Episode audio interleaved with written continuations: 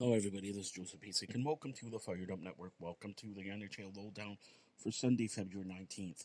If you're looking for your Maple Leafs game report, check out Maple Leafs Forever.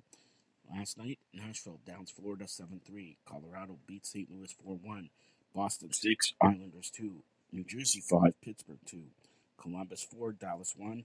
Carolina in the Stadium Series game beats Washington 4 1.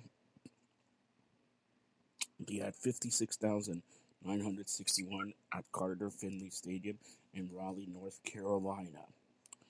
In overtime, Calgary 3, Rangers 2.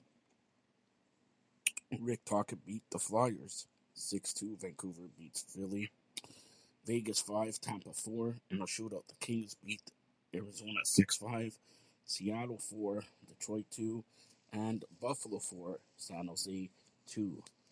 Today, St. Louis, Ottawa 2, Nashville, Minnesota 2, 3, Edmonton, Colorado, 6, Maple Leafs and Chicago, 7, Winnipeg, New Jersey, 8.30, Columbus and Arizona.